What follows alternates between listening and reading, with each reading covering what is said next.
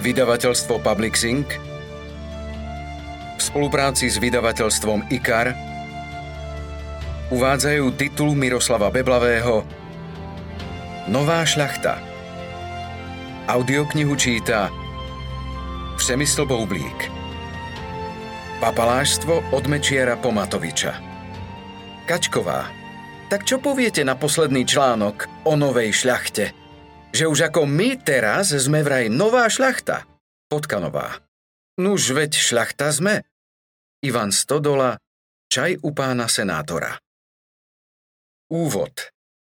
Koncom decembra 2010 som sa vracal s celou rodinou z východného Slovenska. Boli sme na Vianoce navštíviť svokra a švagrovcov pri Michalovciach.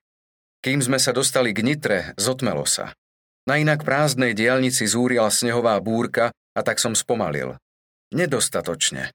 Hoci autá Národnej dialničnej spoločnosti odhrňali bez prestávky, na krátkom úseku medzi Nitrou a Seredou vietor rýchlo nafúkal na cestu nové snehové jazyky.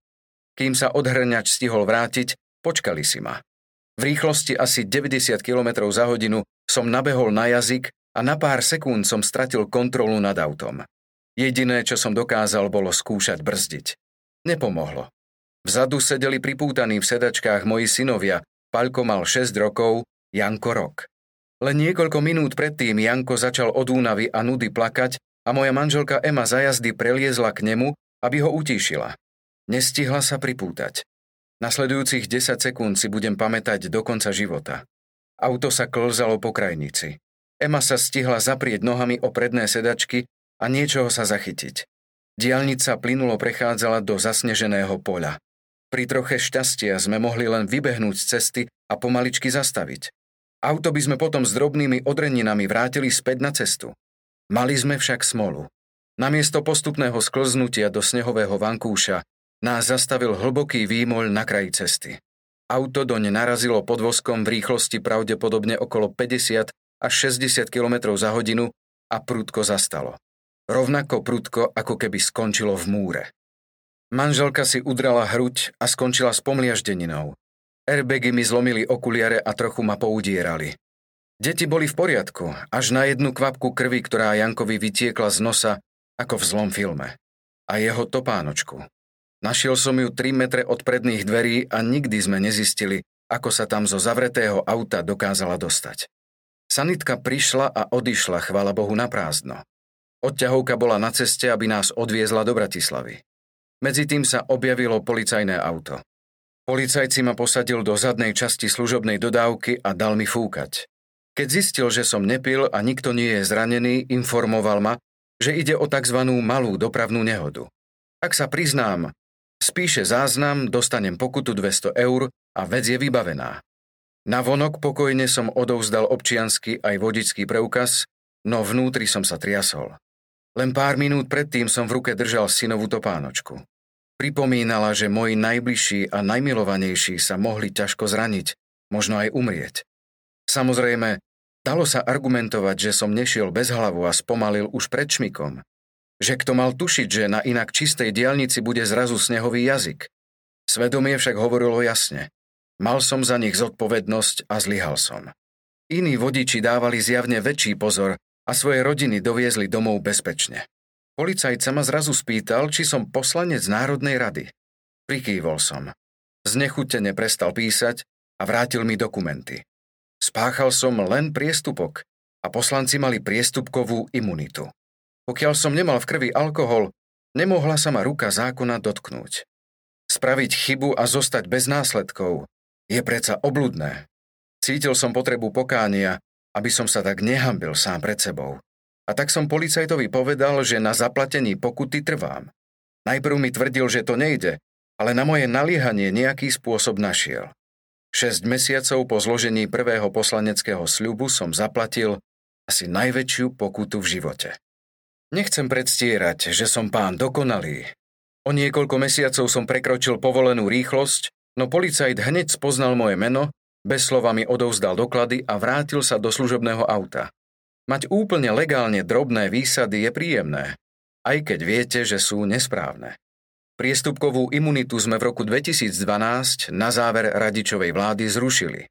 Spomienka na zimnú noc na diálnici vo mne zostala. Uvedomil som si, že ak človek spraví chybu, nemôže mať kartičku, ktorá ho zo všetkého vyseká. Skutky majú mať dôsledky a zákon musí platiť pre všetkých. Polovica mojej osobnosti bola vždy rozumná, racionálna a ekonomická.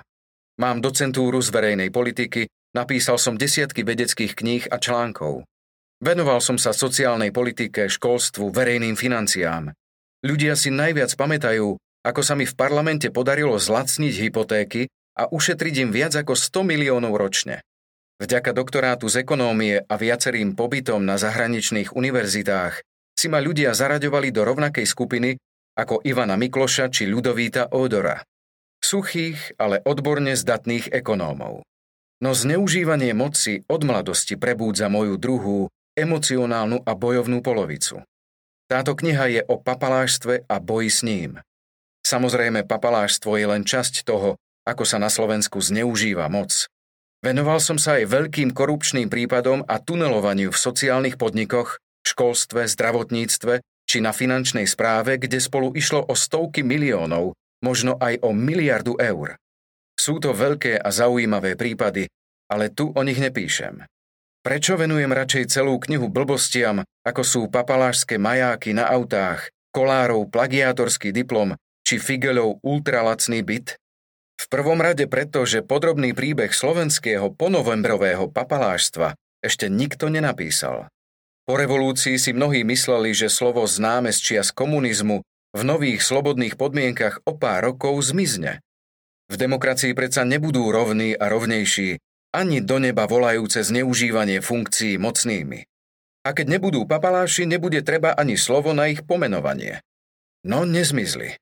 Ako som písal knihu, jednotlivé prípady z novín sa mi spájali a zrazu na mňa pozeral celý systém. Systém, kde tí, čo sa nehambia a majú moc, žijú aj v roku 2020 v inom svete ako my ostatní. Vo svete, kde mesačný nájom zabyt v Bratislave môže predstavovať 20 eur. Kde si takmer 4 tisícky ľudí vybavili povolenie zaparkovať svoje auto kdekoľvek. Kde dostanete doktorát na podnose ako odmenu za službu vlasti. Aj keď sme niektoré bitky vyhrali, Papaláštvo je dnes v slovenskej politike zakorenené ešte hĺbšie ako v roku 1990. Najmä za 12 rokov Smeru sa z mnohých úchyliek stal normál, ktorý často prevzala aj protikorupčná vláda Igora Matoviča. Každý politik aj novinár vám potvrdí, že bežný občan nerozumie kauzám, v ktorých ide o viac ako 3 či 4 nuly. No vie, aké svinstvo je, keď ožratý poslanec Super zrazí na rovnej ceste dopravnú značku nabúra niekomu auto a policajti ho musia nechať odísť s vodičákom a bez trestu.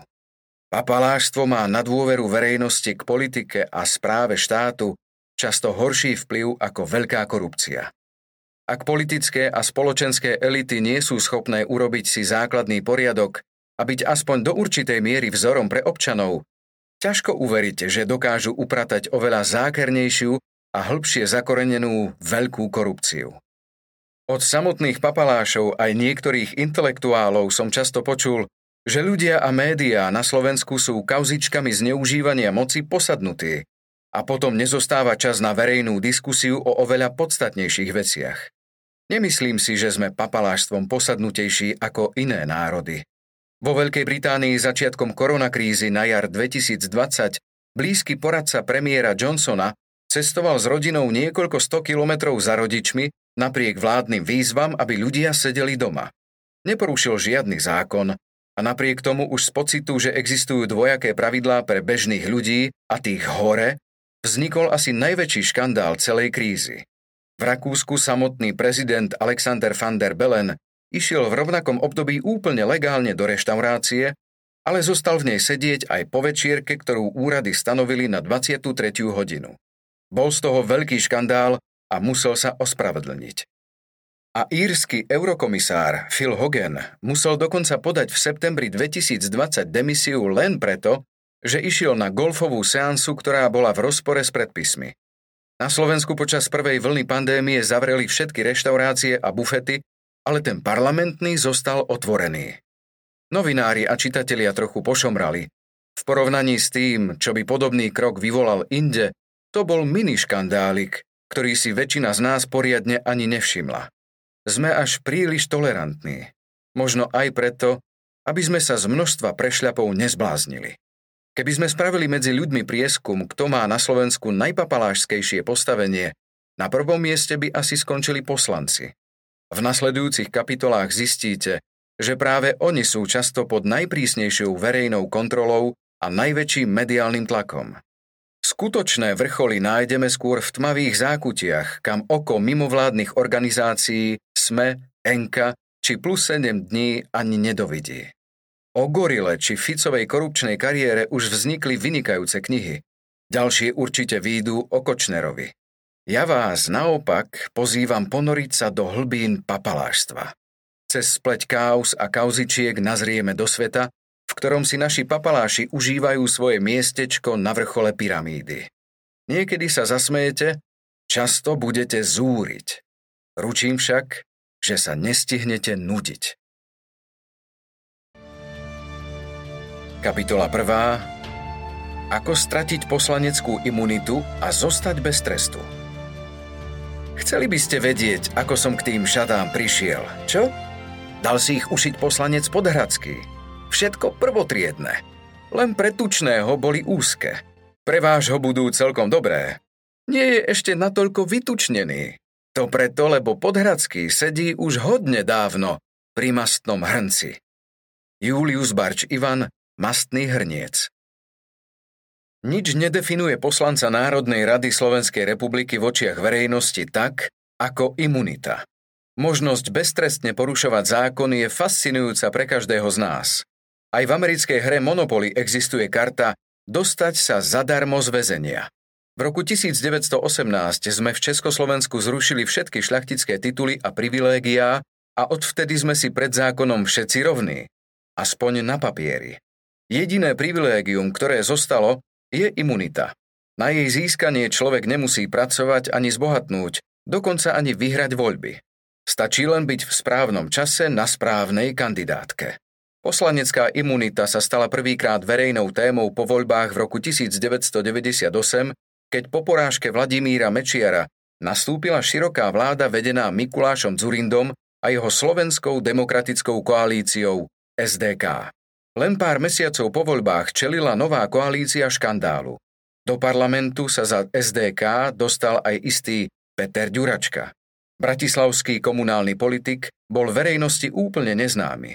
Svetlá reflektorov na ňo zasvietili, keď vo februári 1999 pod vplyvom alkoholu šoféroval v Bratislave auto a zrazil sa s taxikárom.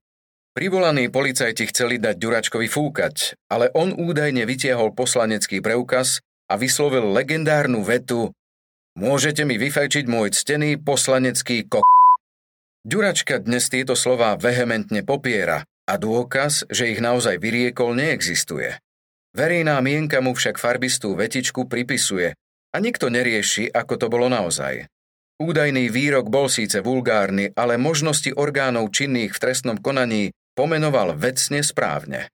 Článok 78 vtedy znel, poslanca nemožno trestne ani disciplinárne stíhať, ani ho vziať do väzby bez súhlasu Národnej rady Slovenskej republiky. Vládnúca Slovenská demokratická koalícia Ďuračku veľmi rýchlo presvedčila, aby sa vzdal mandátu a stiahol z politiky. Do väzenia sa nakoniec ako jeden z mála politikov dostal o pár rokov neskôr za útok na policajta. Už svojim prvým škandálom však otvoril tému, ktorá slovenskú politiku neopustila dodnes a stala sa asi najväčším symbolom papalášstva – poslaneckú imunitu. Krátka história poslaneckej imunity Poslanecká imunita vznikla v stredoveku na ochranu poslancov pred kráľovskou mocou. Ak vás ako poslanca môže panovník kedykoľvek zadržať a zavrieť, nie ste zástupcovia ľudu, ale poddaný kráľa. Nebudete môcť slobodne vykonávať svoj mandát a ak to skúsite, skončíte hneď, ako niekto hore podpíše váš zatýkač. Aj dnes sa občas vyskytnú situácie, pripomínajúce dôležitosť ochrany poslancov. V Českej republike napríklad Václava Havla opätovne zvolili za prezidenta v roku 1998 poslanci a senátori len o jediný hlas. Na hlasovaní chýbal ultrapravicový politik Miroslav Sládek. Pár týždňov predtým ho vzal Mestský súd v Prahe do väzby, pretože sa opakovane nedostavil na pojednávanie, v ktorom bol obžalovaný za šírenie extrémizmu. Z väzby ho prepustili až po voľbe prezidenta. Niekedy naozaj rozhodne jediný hlas. Imunitu nikdy nemali ministri. Sú totiž súčasťou výkonnej moci a preto nemá logiku chrániť ich pred jej zásahmi. Majú však prezident a to v absolútnej podobe. Kým je prezidentom, možno ho stíhať iba za úmyselné porušenie ústavy alebo za vlasti zradu. Ešte aj vtedy sa na žalobe musí zhodnúť ústavná väčšina 90 poslancov parlamentu. Podľa ústavných právnikov ide o ochranu dôstojnosti štátu cez ochranu jeho symbolickej hlavy. Na Slovensku sa ukázal jej praktický význam, keď prezidenti Kováč a Kiska stáli ako posledná ochrana právneho štátu pred svojvôľou vlády. Mečiara aj Fica museli veľmi svrbieť prsty, ale hlavu štátu počas výkonu funkcie nemali ako trestne stíhať. Poznám jediný prípad, keď poslanecká imunita splnila svoj cieľ aj na Slovensku. Počas vlády Vladimíra Mečiera opozičný poslanec Ladislav Pitner, KDH, na mítingu ostro kritizoval vtedajšieho šéfa vyšetrovateľov Kosťova a polícia začala Pitnera stíhať. Parlament ho však odmietol vydať a naplnil tak úlohu imunity ako poistky pred politickou persekúciou poslancov. Poslanecká imunita existuje v nejakej podobe takmer vo všetkých európskych krajinách a často vyzerá presne ako pred 20 rokmi na Slovensku. Sú aj krajiny, kde idú ešte ďalej. Napríklad vo Francúzsku majú imunitu aj poslanci regionálnych zastupiteľstiev. Dlhoročný politik Charles Pasqua mal byť stíhaný za korupciu a zneužívanie verejných financií, ale do roku 2004 ho chránila europoslanecká imunita. Polícia a prokuratúra čakali na skončenie jeho mandátu, aby ho mohli odsúdiť a poslať do basy. Paskva bol však okamžite zvolený za senátora parížského regiónu. K nedotknutelnosti mu pomohli kamaráti. Senát totiž nevolia občania, ale skupina na to určených politikov. Poslanecká imunita v Československu platila aj počas socializmu. Slovenská ústava tieto ustanovenia len prevzala. Do roku 2001 sme dokonca mali v ústave, že ak raz parlament odoprie stíhanie, je navždy vylúčené. Napríklad Ján Belan sa stal v decembri 1996 poslancom len na necelé dva roky, ale doživotne ho to chránilo od nutnosti znášať dôsledky za ťažké ublíženie na zdraví, ktoré mal spôsobiť pri dopravnej nehode. Imunita začne prekážať najmä vtedy, keď sa zneužíva. A to bol príklad pomečiarovského Slovenska. Ak s imunitou parlament zaobchádza zodpovedne, malo by to fungovať takto. Keď poslanec niečo vyvedie, prokuratúra požiada parlament o jeho vydanie na stíhanie. Mandátový a imunitný výbor parlamentu preskúma, či nejde o pokus výkonnej moci zastrašovať poslancov. Ak je všetko v poriadku, parlament ho vydá na stíhanie a poslanec má rovnaké práva a povinnosti ako všetci ostatní občania. Ak mu vinu nepreukážu, v poriadku. Ak mu však vinu preukážu, odsúdia ho a musí z parlamentu odísť. Dovolím si povedať, že ak by parlament postupoval v súlade s účelom poslaneckej imunity, stále by existovala a nikoho by veľmi nedráždila. Bohužiaľ, poslanci si od začiatku prisvojovali právomoc rozhodovať nie len o politizácii vyšetrovania, ale aj o vine a nevine svojich kolegov. V 90. rokoch odmietli vydať na stíhanie viacerých vládnych aj opozičných politikov. Profitovali z toho aj ľudia, ktorých si inak so zneužívaním funkcie nespájame. Dnes už nebohý Ján Langoš, DS, neskôr zakladateľ Ústavu pamäti národa a spoluautor zákona o slobodnom prístupe k informáciám, v roku 1994 zavinil dopravnú nehodu, pri ktorej sa vážne zranil jeho spolujazdec Ladislav Snobko. Kolegovia ho ochránili pred trestným stíhaním, rovnako ako už spomínaného Jána Belana. Nástupom Dzurindových vlád sa začala nová politická kultúra. Nie len, rýchlo upratali ďuračku, žiadostiam prokuratúry o vydanie poslanca na stíhanie vyhovovali takmer automaticky. Parlament napríklad nebránil vyšetrovaniu dvoch najznámejších zneužití moci z obdobia mečiarizmu. Prvým bol únos prezidentovho syna Michala Kováča mladšieho. Prezident Kováč sa postavil svojmu bývalému kolegovi Mečiarovi a stal sa najväčšou prekážkou jeho diktátorských tendencií. a tak sa mu chceli pomstiť. Využili to, že na prezidentovho syna bol v Nemecku vydaný zatýkač pre podozrenie z podvodu a čakalo sa, kým ho nemeckí vyšetrovatelia prídu do Bratislavy vypočuť. Dňa 31. augusta 1995 uniesla slovenská tajná služba prezidentovho syna do Rakúska. Očakávali, že ho odtiaľ vydajú do Nemecka a šok a poníženie prinútia prezidenta odstúpiť. Išlo o najväčšie zneužitie štátnej moci od roku 1989. Zodpovednosť za tento zločin niesol podľa obžaloby pripravenej prokurátorom Michalom Serbinom vtedajší riaditeľ Slovenskej informačnej služby Ivan Lexa. Pôvodne ani nemal v roku 1998 nastúpiť do parlamentu, ale Vladimír Mečiar sa v jeho prospech vzdal poslaneckého kresla, aby mu zabezpečil poslaneckú imunitu. Nepomohlo. Parlament prokuratúre vyhovel a Lexa sa musel podrobiť vyšetrovaniu pri obvineniach zo spáchania viacerých trestných činov.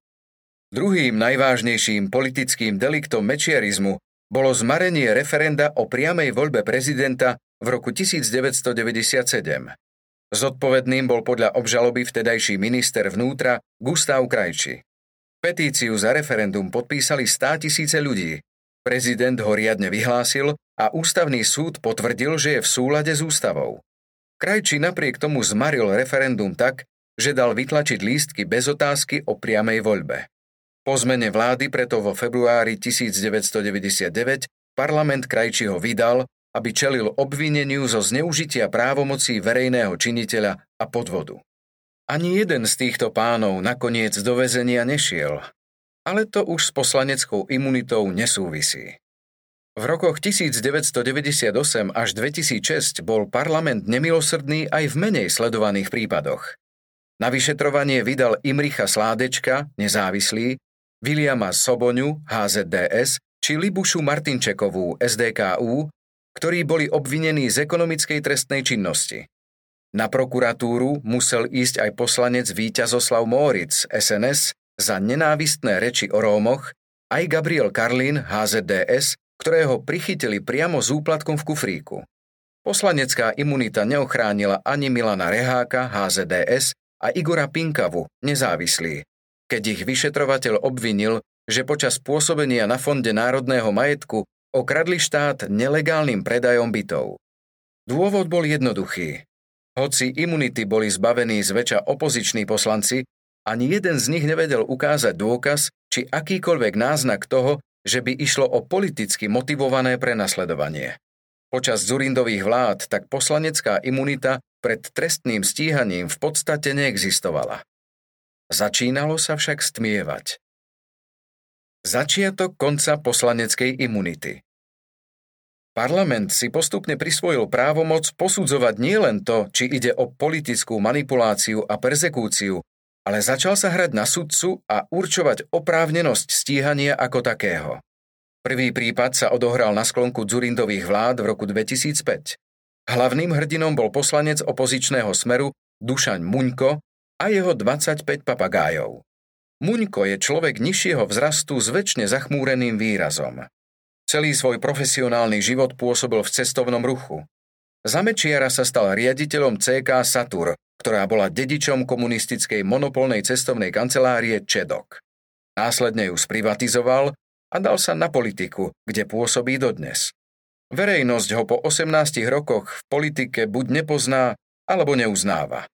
V roku 2020 kandidoval piatýkrát a získal len 555 preferenčných hlasov, čo ho radí na 36. miesto spomedzi 38 poslancov Smeru, ktorí dostali mandát. Bol to asi jediný smerák, ktorý za mnou chodil po mojich parlamentných vystúpeniach a vysvetľoval mi, že všetko je inak. Rozprával slušne, ale často som mu nerozumel. V roku 2002, keď ešte Muňko nebol poslancom, polícia u ňoho uskutočnila domovú prehliadku. Našli 62 chránených druhov živočíchov, z toho 25 tropických papagájov. Medzi nimi bolo aj 5 veľmi vzácnych a ohrozených kusov Amazoniana pestrého. Vývoz tohto druhu bol zakázaný už v roku 1967. Muňko nebol schopný polícii predložiť dokumenty o tom, odkiaľ a kedy živočíchy nadobudol. To sú fakty. Ich interpretácia sa dramaticky líšila. Generálna prokuratúra vychádzala zo zákonov, ale aj medzinárodných dohovorov, ktoré chránia vzácne druhy pred pašovaním a obchodovaním. Podľa nich môžete takto chránené živočíchy vlastniť iba vtedy, ak máte jasnú dokumentáciu, ako ste ich legálne nadobudli. Ak dokument nemáte, vlastníte ich protizákonne. Je to podobný princíp, ako keď vám policajti dajú fúkať. Ak odmietnete, berie sa to tak, že ste pili a nikto nerieši, ako to bolo naozaj. Keďže Muňko papiere nemal alebo nechcel ukázať, bol podľa prokuratúry zrelý na obžalobu a trest. Muňko sa bránil tým, že papagáje chová 50 rokov a chýbajúce papiere sú len byrokratický prehrešok, za ktorý navyše nemôže. Podľa vlastných slov si bol vedomý skutočnosti, že mal vymeniť jeden druh dokladu potrebný prechov za iný druh dokladu Avšak táto povinnosť mu vyplynula až 4 roky po účinnosti základného právneho predpisu. Ministerstvo životného prostredia pritom nevydalo príslušný vykonávací predpis na jeho realizáciu. Ani vy ste to celkom nepochopili. Aspoň viete, ako som sa cítil po diskusiách s pánom Muňkom v parlamente. Muňko najprv dramaticky vyhlásil, že sa vzdáva imunity a všetko vysvetlí na súde. Smer, ktorého komunikáciu vtedy riadil talentovaný Marek Maďarič, dokázal aj takúto príležitosť využiť na šírenie posolstva o protisociálnej Dzurindovej vláde a vyhlásil, že papagáje sa majú u poslanca Dušana Muňka lepšie ako ľudia za vlády Mikuláša Dzurindu. Keď však generálna prokuratúra naozaj požiadala Národnú radu o vydanie poslanca Muňka na stíhanie, parlament jej nevyhovel. A to dokonca ani na druhý pokus. Nie preto, že by existovalo podozrenie zo snahy vlády politicky perzekvovať Dušana Muňka. Jednoducho sa to poslancom zdalo ako blbosť. Jedným hlasovaním si tak prisvojili moc súdu rozhodovať o vine či nevine. Z poslancov sa začali stávať nadľudia. Prístup k poslaneckej imunite sa začal rýchlo otáčať. Pomohol tomu aj prípad poslanca SNS Sergeja Chelemendika, ktorý za prvej Ficovej vlády údajne spôsobil vážnu dopravnú nehodu. Takú vážnu, že nešlo o priestupok, ale rovno o trestný čin. Chelemendik najprv dramaticky oznámil predsedovi parlamentu Pavlovi Paškovi, že sa dobrovoľne vzdáva poslaneckej imunity. Ale v zákulisí sa všetko vybavilo inak. A Národná rada Slovenskej republiky v máji 2008 s jeho trestným stíhaním nesúhlasila. Milostný príbeh poslanca Kvorku to už celé len zaklincoval. Ján Kvorka politicky začínal ako podpredseda Združenia robotníkov Slovenska, politickej strany Jána Ľuptáka. Neskôr prešiel do Smeru a ako okresný predseda v Martine sa v roku 2006 prepracoval až do parlamentu. V takmer rovnakom čase mu pomotalo hlavu mladé dievča. Vyše 50-ročný Kvorka totiž dlhodobo chodil za 17-ročnou Zdenkou Toráčovou do rómskej osady Bambusky pri Martine. V rovnakom čase mala Zdenka vzťah aj so svojím rovesníkom Jánom Lackom. Lacková mama to opísala takto. Ona pochádza z takej biedy, že ani nevedela, čo by si mohla od toho Kvorku pýtať. Iná by ho bola poriadne vycicela. Stačilo rukou kývnuť a doniesol by jej modré z neba. Veď on z nej bol hotový, Chudák na staré kolená sa zamiloval a celkom sa zbláznil. Zdenka mi občas povie, ako ju Kvorka vozil do Bratislavy. Ako na nej mohol oči nechať. Nečudo, že medzi Kvorkom a Lackom vznikol konflikt. Kvorka tvrdil, že mu Lacko zo žiarlivosti rozbil kameňom sklo na aute. Lacko vypovedal, že naopak Kvorka so synom a kamarátom ho uniesli a vysvetlili mu ručne stručne, čo si môže dovoľovať. Konkrétne podľa neskoršej obžaloby 21. apríla 2006 násilím naložili do sivej fabie mladistvého Jána Lacka, odviezli ho do skladu pod sídliskom Ľadoveň v Martine a tam ho zbili. Prokurátor uveril Lackovi aj ďalším svetkom a Kvorku navrhol obžalovať z obmedzovania osobnej slobody. Z postaršieho záletníka sa medzi tým stal poslanec a tak sa vecou zaoberal parlament. Aj keď neexistoval žiadny náznak politického motívu a ťažko si ho predstaviť, keďže Smer bol pri moci, poslanci Kvorku vydať odmietli. A tak kým bol Kvorka poslancom, s prípadom sa nič nedialo. Pred súd sa dostal až v roku 2013, keď ho už imunita nechránila. Súd sa ho oslobodil, pretože vina vraj nebola dostatočne preukázaná. Kvorka totiž za tých 7 rokov pripravil verziu, v ktorej sa mu Lacko sám vnútil do auta a v priestoroch skladu podľa exposlanca napadol trojčlennú posádku auta tak, že si ublížil. Podľa plus 7 dní. Pravou rukou som sa bránil, ľavou som šoféroval. Takto hrdinsky vysvetľoval obžalovaný exposlanec, ako sa mohol mladý Róm bez jeho súhlasu viesť spolu s ním v aute pomerne dlhú cestu. Výťazom súboja záletníkov sa však nakoniec stal Ján Lacko, s ktorým Zdenka otehotnela a neskôr sa za ňo vydala.